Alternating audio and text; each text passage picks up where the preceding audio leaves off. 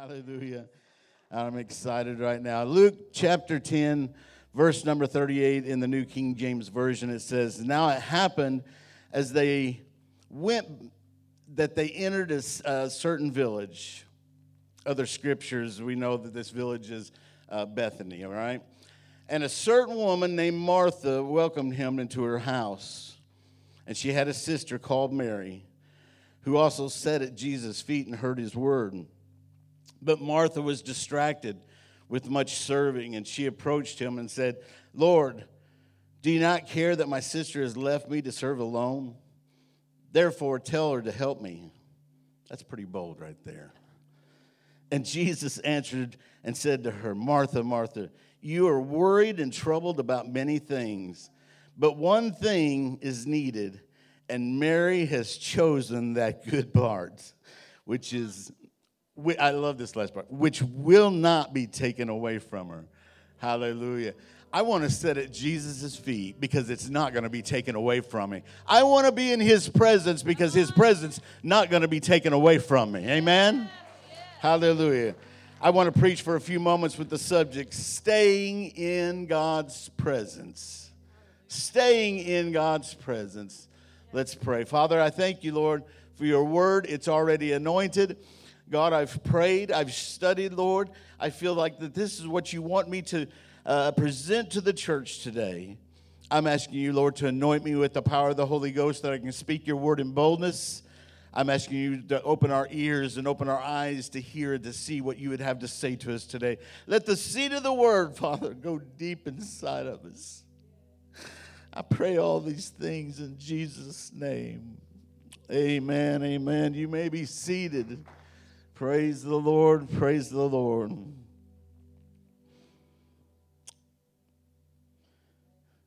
Shelly asked me yesterday, she said, You ready for tomorrow?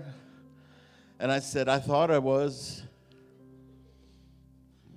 I thought I was. I was about done with the sermon. And God said, That's not what you're preaching. I was like, Great. How many God has God ever changed your plans? You thought you knew what you were doing. You thought you were going right where God wants you, and then He changed your plans. Tony Burrow told me he said, "I can hardly wait until you call me up one day and say, hey, I got in the pulpit and had my message, and God said, no, you're not preaching that today." I said, "I hope that never happens." this was bad enough for me. I know when I was growing up, I loved to hang out with my friends. How many like hanging out with your friends? How many had some pretty cool friends? I did. I did. I, how many had to change friends once you got saved? there you go. I heard a joke the other day. It says, I went to hang out at a friend's house he told me to make myself at home, so I kicked him out because I hate having people over. I thought that's pretty good. I'm making myself at home. That's a bad one. That's a bad one right there. I have friends that really funny. The other day, we're riding in the car, and uh, I don't remember exactly what happened, but the brakes were hit real hard, and uh, everybody just you know shoved up into the seat in front of them and everything. And uh, I told my boys, I said, when I was a kid, hanging out with my friends, I had these two friends, and uh, they were they were hilarious. They were my age and, and my brother's age, but we were riding around in a van one day. We like to cruise. How many ever cruised when you were young? Just cruised wasting gas. It wasn't that expensive back then. So we were cruising in Festus, Missouri, just south of St. Louis, and uh, people from all over come down to that little city to cruise. They'd go to the little downtown. I mean, it was just bumper to bumper. You, I mean, you talk to everybody that come through there. But we, we, we went down. We get to the Kmart parking lot. That's where you turn around. You head back up the strip. And uh, my friend hit the gas too hard I'm sitting in the passenger seat. My friend's driving. His brother's sitting right behind him. My brother's behind me. And when he took the hit the gas hard, it, it threw the, the other brother up into the seat and it made him mad. He reached around, punched his brother in the face, knocked his tooth out, all while he's driving. That was my good friends. They were pastors' kids, by the way. so I was just reminded of that story this week. But I, I, loved hanging out with my friends. I had some pretty decent friends that kept me out of trouble, didn't get me into too much trouble. I had some funny friends. I had some cool friends. I even had some nerdy friends. How many have some nerdy friends? I had them too. I was the nerdy friend of all my friends. I just didn't know it, didn't realize it. As life goes on, you'll find people that you enjoy their company, that you want to hang around. It just seems like every time you're around them, you're laughing. There's a lot of fun to it. It just, you like to hear what they're talking about. I used to love to talk to my grandparents because uh, it, when I was young, I used to say, I love talking to old people. Now I'm an old person. But I loved hearing their stories. My granny Abney would always ask me, Did I tell you about this or that? And I've heard the story like a dozen times. I said, No, tell me. And she would tell me the story. And about the time she got to the end of it, then I'd hit the punchline and she'd smack me. She said, I've told you this before. But I loved being around her. I enjoyed talking to her. It was fun. It was insightful. I, I, gained wisdom from it. But at the same time, it was just fun to talk to her. I enjoyed talking to my grumpy old grandpa, too. Did you wash your hands? Like, I just walked out of the bathroom. Can't you see the soap dripping? You know, I'm doing this. I enjoyed talking to him. I enjoyed being around my, my grandpa Foster, my granny Foster. I enjoyed being with them. I looked forward to being with them. I just wanted to hang around. We didn't have to do anything, we didn't have to go anywhere. I just wanted to be around them. I just wanted to be in their presence. That's what I was after. We have friends that way. We enjoy their friendship. If we have close friends, then we're blessed. Some people just they tell me I don't have any close friends, but if you have close friends, you're blessed. Friends that you can share anything with is definitely a blessing. You just want to talk to them. You just want to visit with them. It's enjoyable, it's relaxing, it's encouraging. It seems that no matter the, what we're going through, we have that one friend we can depend on. Now, again, I know everybody doesn't have that. I have that. I have that in my wife. I can depend on her. Even if I'm wrong, I can tell her whatever it is, and she'll just smile and listen. She'll be there for me. After a while, she'll probably correct me. You're wrong, Drew, but I still love you. Right? Well, unfortunately, friends let each other down. Friends even hurt us at times, right? Proverbs 18:24 says a man who has friends must himself be friendly, but there is a friend who sticks closer than a brother. Hallelujah. Hallelujah. Listen at this. Hebrews 13, 5 says, I will never leave you nor forsake you. That's the kind of friend I want. Even if I'm in the wrong, I have a friend that's going to stay with me, that's going to be there with me, that'll even listen to me, but a good friend will even tell me when I'm wrong. Even though Jesus will never leave us or forsake us, sometimes we become too busy for Jesus. How many's ever been guilty of that?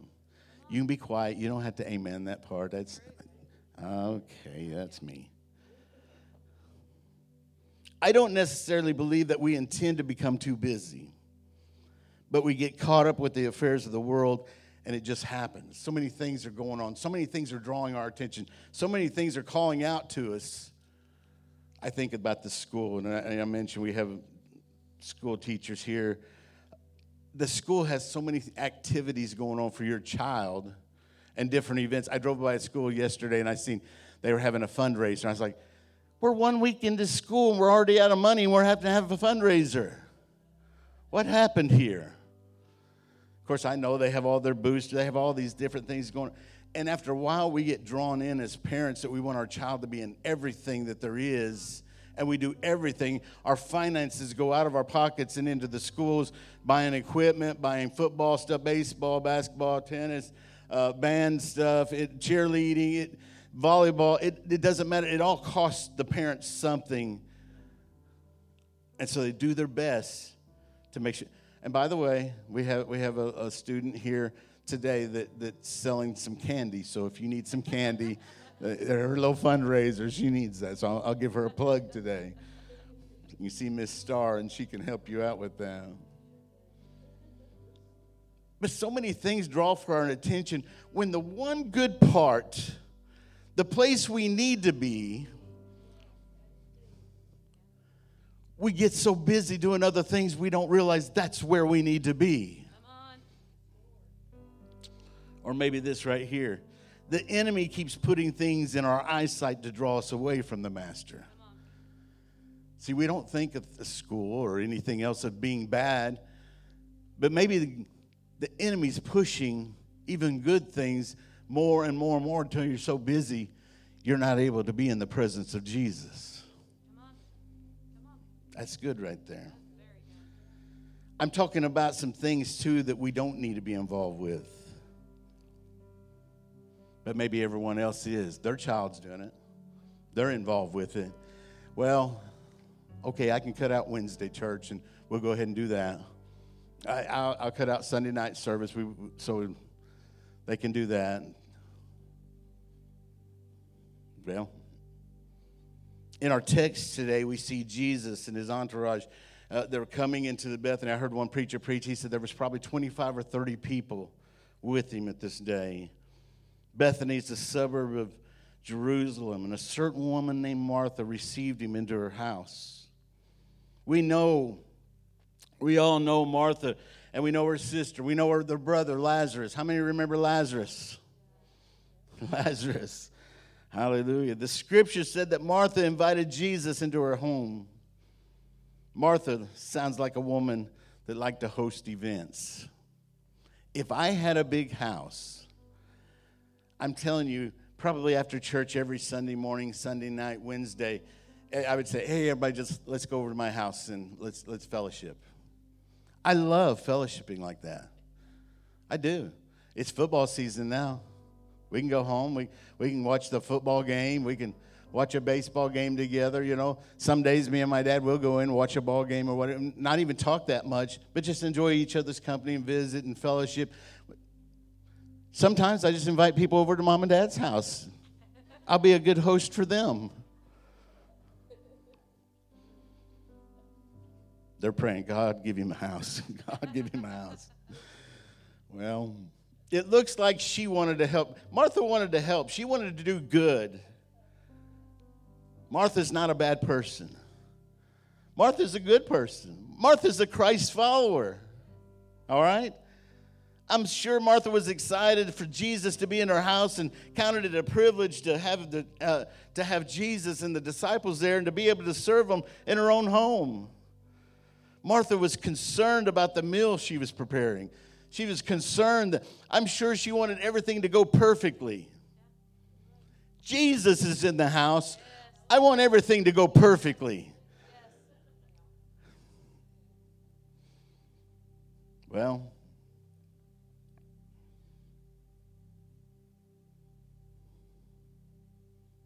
Martha didn't want anything out of order. She was working hard. She was working hard, doing a good thing. And what was her sister doing? Sitting around, in her eyes, being lazy. That's the way I read it. She's thinking, her sister should be in there helping me. She even says it later Jesus, she's in here sitting while I'm doing all the work. Don't you, don't you think you need to say something? Mary wasn't concerned about the dinner being ready on time. Her focus was spending time in the presence of Jesus. Although the meal was important, We all like to eat. Shelly texted me yesterday. She said, uh, Dinner will be ready in seven minutes. I was counting down them seven minutes. I was hungry. I, and I walked back, I thought, we eat back here in the church yesterday. And when I walked back there, I was just like, that meal better be ready. I am so hungry. And she, she, she cooked like nobody's business. She lit up that microwave like you can't believe. It was awesome. You, you know, this has nothing to do with anything. You can take the boy off the road, but you can't take the road out of the boy. We used to grow up on them canned tamales. She fixed them last night. I was just like, they were good. Oh, she cooked them. She said they were on the stove. I'm sorry.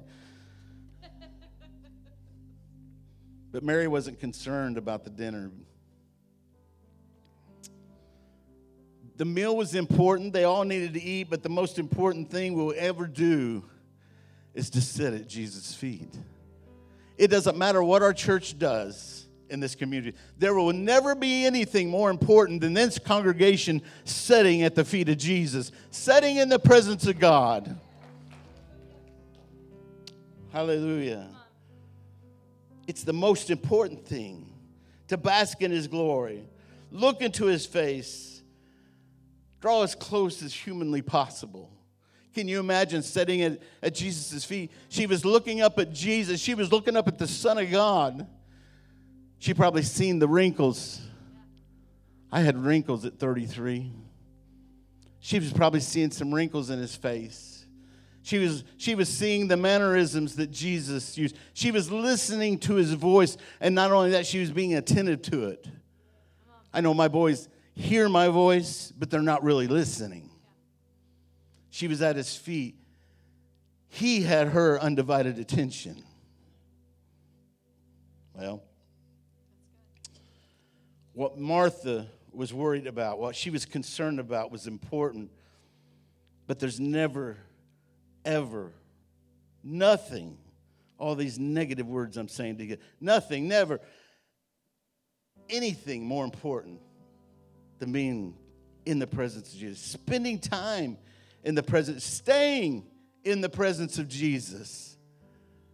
That's the title of my sermon today staying in the presence of Jesus. I, I, I, found something out the older I get, the more I stay in the presence of Jesus, the less problems that Drew has to deal with. It's when I'm walking out of his presence where I have problems. I'm afraid that the Christian church has become like Martha worried about how the church looks instead of worrying about do we house the presence of Jesus. We're worried about our sign on the road. Is it inviting? Worried if our lawn is properly manicured. Worried about if we have the right children's program. Worried about if we have the right youth program. Worried if our youth room is cool and hip enough. Worried about our pastor if he's relevant enough sensitive to our feelings, and loving to the sinner. We're worried that the heating and air is at an optimum temperature, which it's not today. We're worried that our music is the ideal decibel. We don't want to offend. That the colored lights are shining perfectly back here to make me look thinner. or to look better on Facebook, whatever that's for.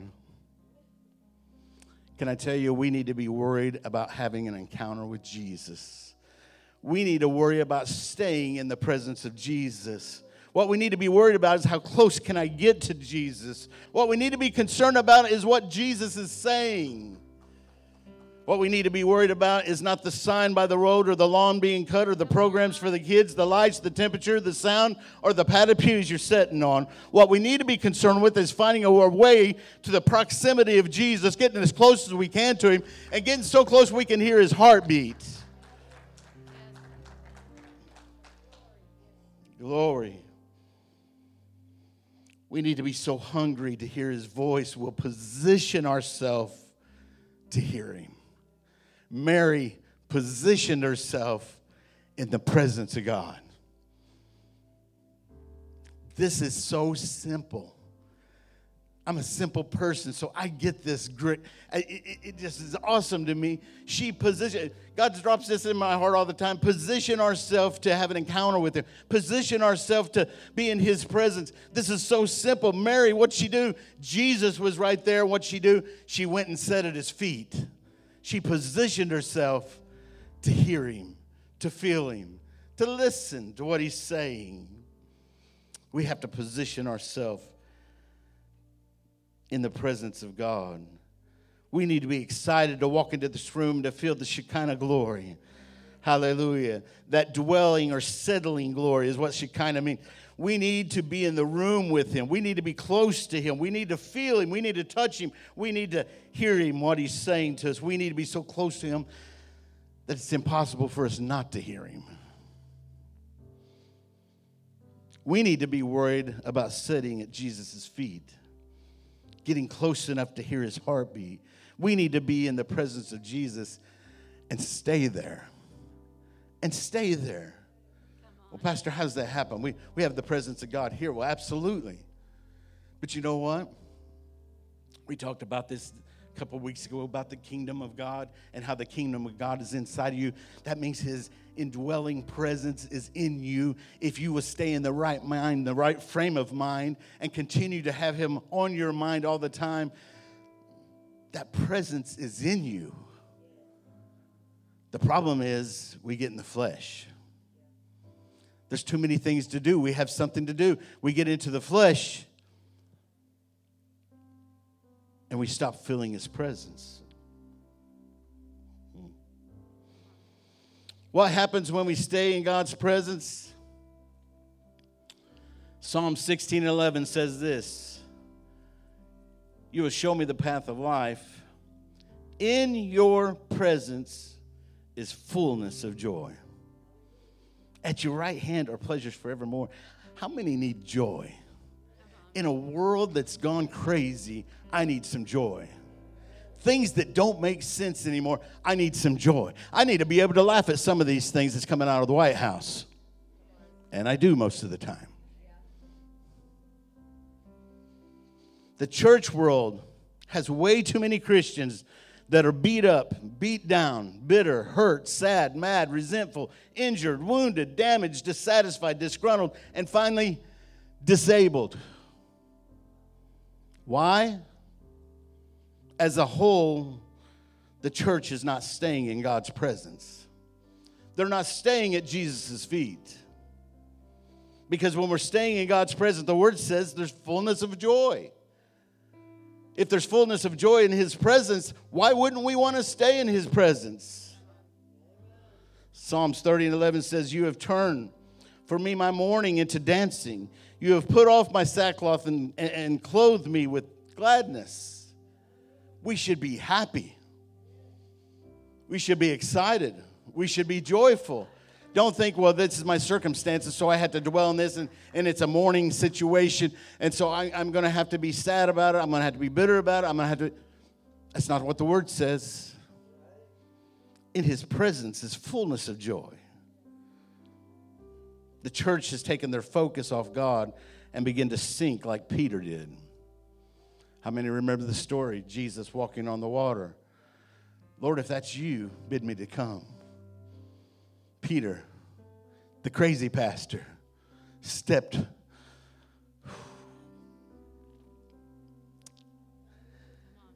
He stepped on something he should not have been able to walk on. He stepped out into something he should have never been, he should have never been able to stand on and he began to walk to Jesus. But when he lost focus, he noticed the winds, the waves crashing in around him. What, what's going on here? He began to sink.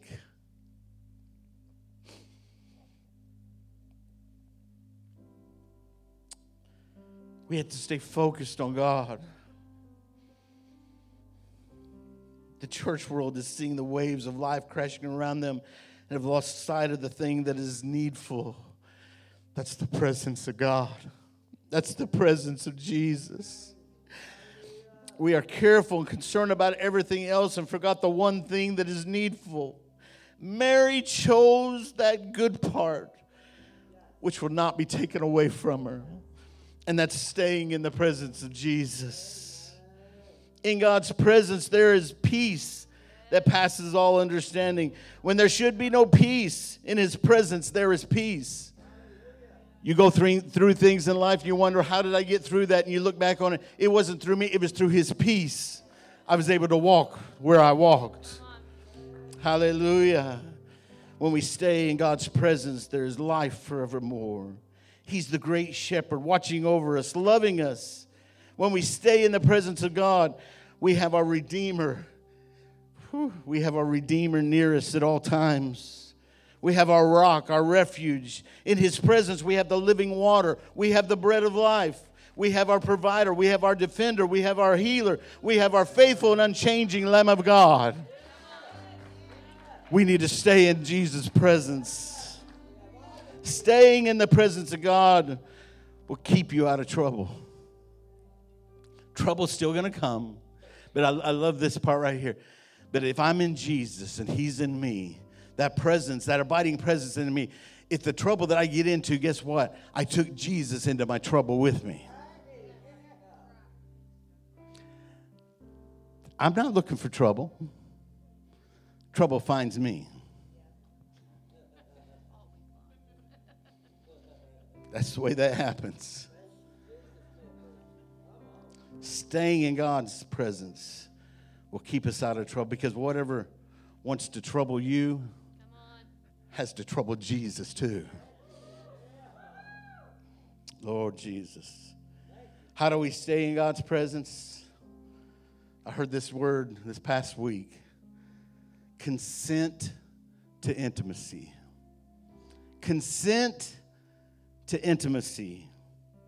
We have misconstrued the word intimacy. According to Webster's dictionary, intimacy means familiarity something of a personal or private nature. Dr. Google says that intimacy means closeness, togetherness, or attachment. Wow. There are things in each one of our lives that we can become close with, partner with, and even attach ourselves to that's not the presence of God. There are things that we need to get rid of. I just say it like it is. There are sins that we need to get rid of. Come on. Come on. Too many times, and probably not intentional, we become intimate with things we should never have let in our lives. It affects our relationship with God. It affects our intimacy with Him the Bible says in James 4 draw near to God, and He would draw near to you. If we'll get closer and closer to Jesus and stay in His presence, it'll keep us from being intimate with the things we shouldn't be intimate with. It'll keep us from being close to the things that we shouldn't be close with. It'll keep us from attaching ourselves to things we should have never been attached with. Cleanse your hands, you sinners, and purify your hearts, you double minded. Four and eight. How do we draw near to God? How do we stay in God's presence? I can tell you the, the formula that Mary used, and I believe this is, is the formula. She chose to stay in Jesus' presence. Wow, that's just some like heavy knowledge you just dropped on you, right? It's so simple. She made a choice. She made a, she knew everything that needed to be done. It was all good things. She knew the meal needed to be prepared. I'm sure there was a whole list that Martha probably had. Hey, we got to get this, this, this, this, this. She probably had a whole list of things, but Mary chose the good part. Mary chose to stay in the presence of Jesus. She could have been running around trying to make sure everything was going to perfection. She could have been distracted with the work that needed to be done. Mary could have been passive and just said hello to Jesus and went on her way and did all the work. She, but she didn't. She chose the good part. She understood. She realized in that moment, that doesn't make Martha a terrible person. It just means that Mary in that moment realized, I need to be with Jesus. I need to stay in his presence. This other stuff will handle itself. I'm not real worried about it. The bread of life is here. If I need to eat something, he's here. If I'm thirsty, he's here. She chose to put everything on the side. She chose to go against the grain. She chose to get close to Jesus. She chose to listen to his voice over all the others. She chose to hang on his every word. Mary chose to stay in the presence of Jesus. And today, we have a choice to make. Do you want to stay in the presence of Jesus? Hallelujah. Hallelujah. Hallelujah. Are we going to stay in the presence of Jesus? Are we going to have to go on with our activities, go on with our daily lives, and do what we think we have to do? There's so many things that we've become attached to that we do not need in our lives. Seek ye first the kingdom of God and his righteousness. Are we seeking God with all of our heart? Are we seeking him first? Or is it our wife first, our grandkids first? Is it our spouse? Is it our kids? Is it our job first? You think, Pastor, then this is crazy talk. No, this is the word of God. Seek ye first the kingdom of God, and all these other things are going to follow. If we'll seek him first, he's going to take care of all these other things. I want to tell you there is nothing more important that you and I we can't do anything more important. There's nothing more important than us being in the presence of Jesus. When we put forth the effort, God will not disappoint. Jesus said there's one thing that's needful, and Mary has chosen the right thing, that good part.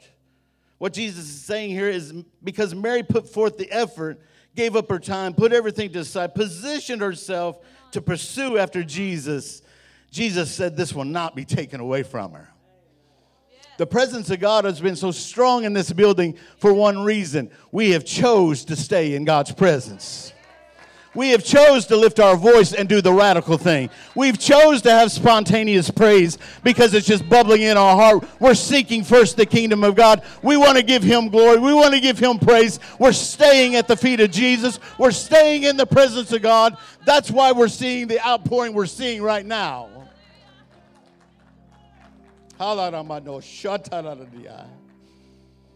Jesus. Jesus. Mary chose the best thing. She is right where I want her. And I'll not be taken from her. I'll stay in her presence because she chose to stay in my presence. Oh.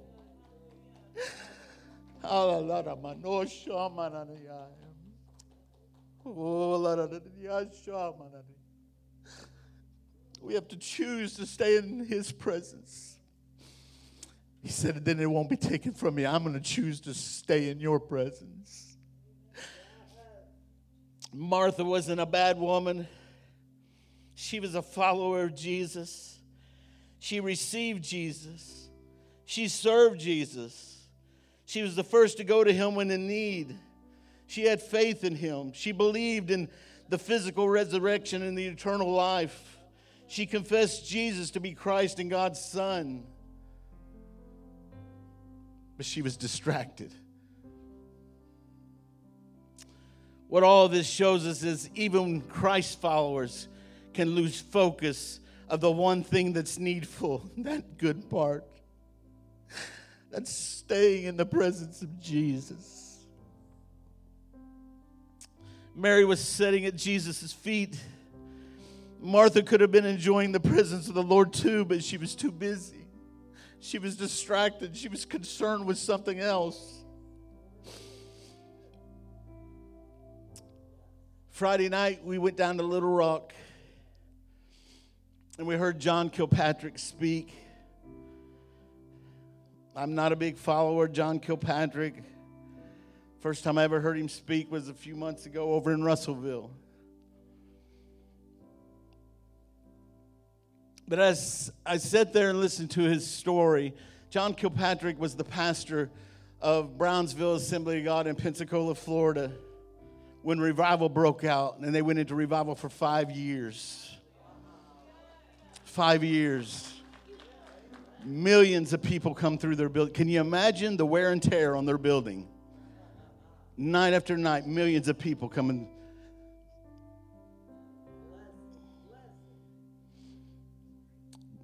Brother Kilpatrick said he'd been praying for two and a half years. He'd been at this church for 13 years pastoring, been praying for two and a half years.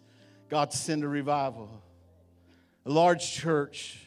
I think they said it seats 1,700 people, and it was full. And he, I heard him uh, say this, I think it was at Russellville. He said, I was ready to leave the church. Great money, great people, great congregation, great, great facilities. He said, but I wanted the power and the presence of God, and I wanted to go wherever that was at.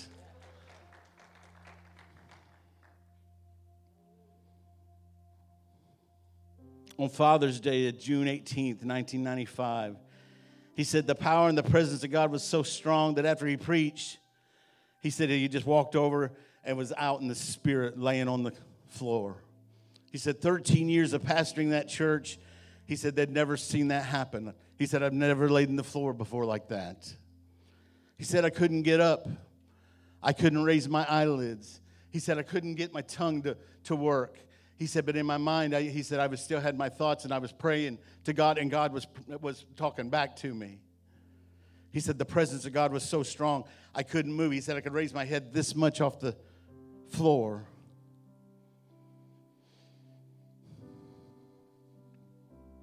He said he laid there for four hours to a packed out house. He said that when he's finally able to get up off the floor, they helped him over to his seat.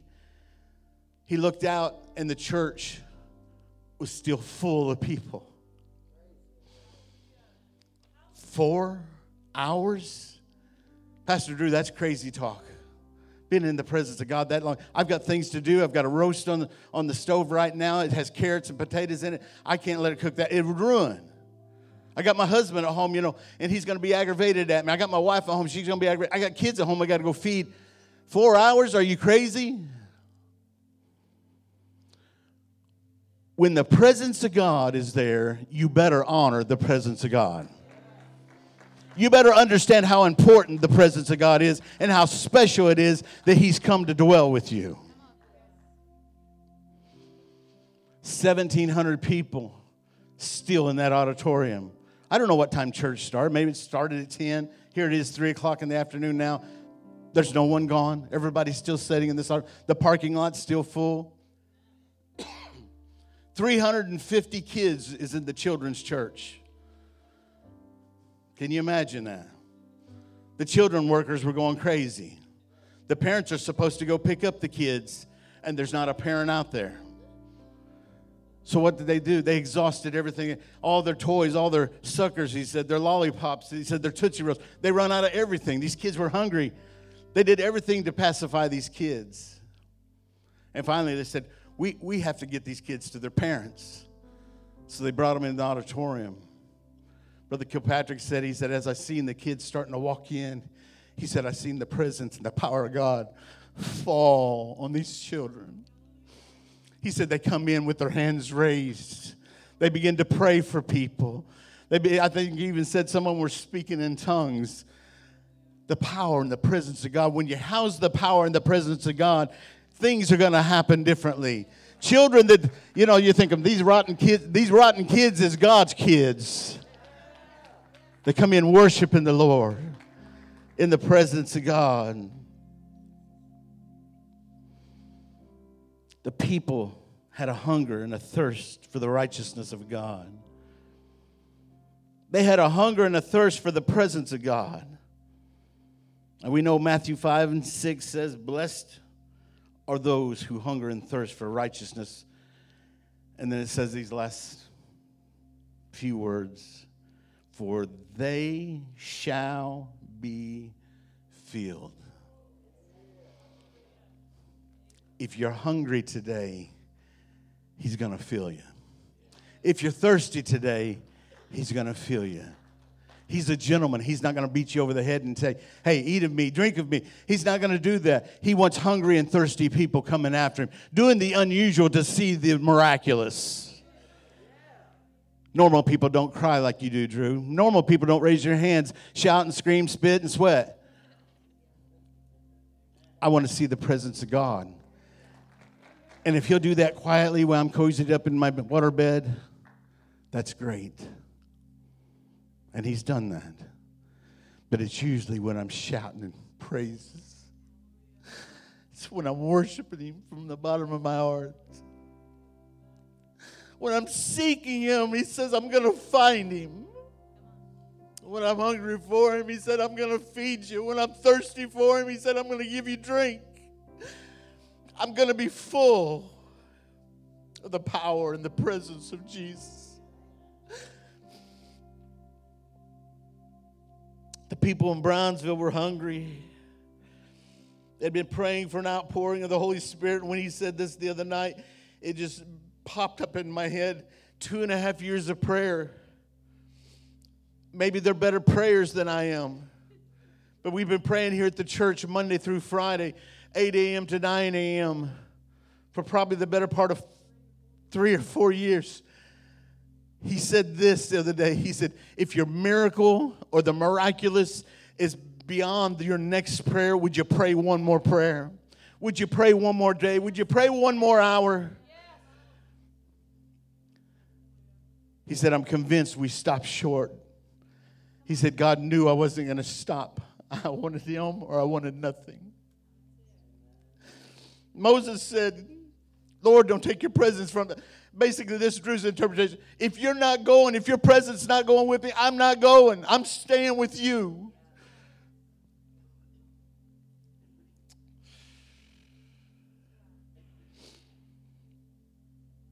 Would you stand with us?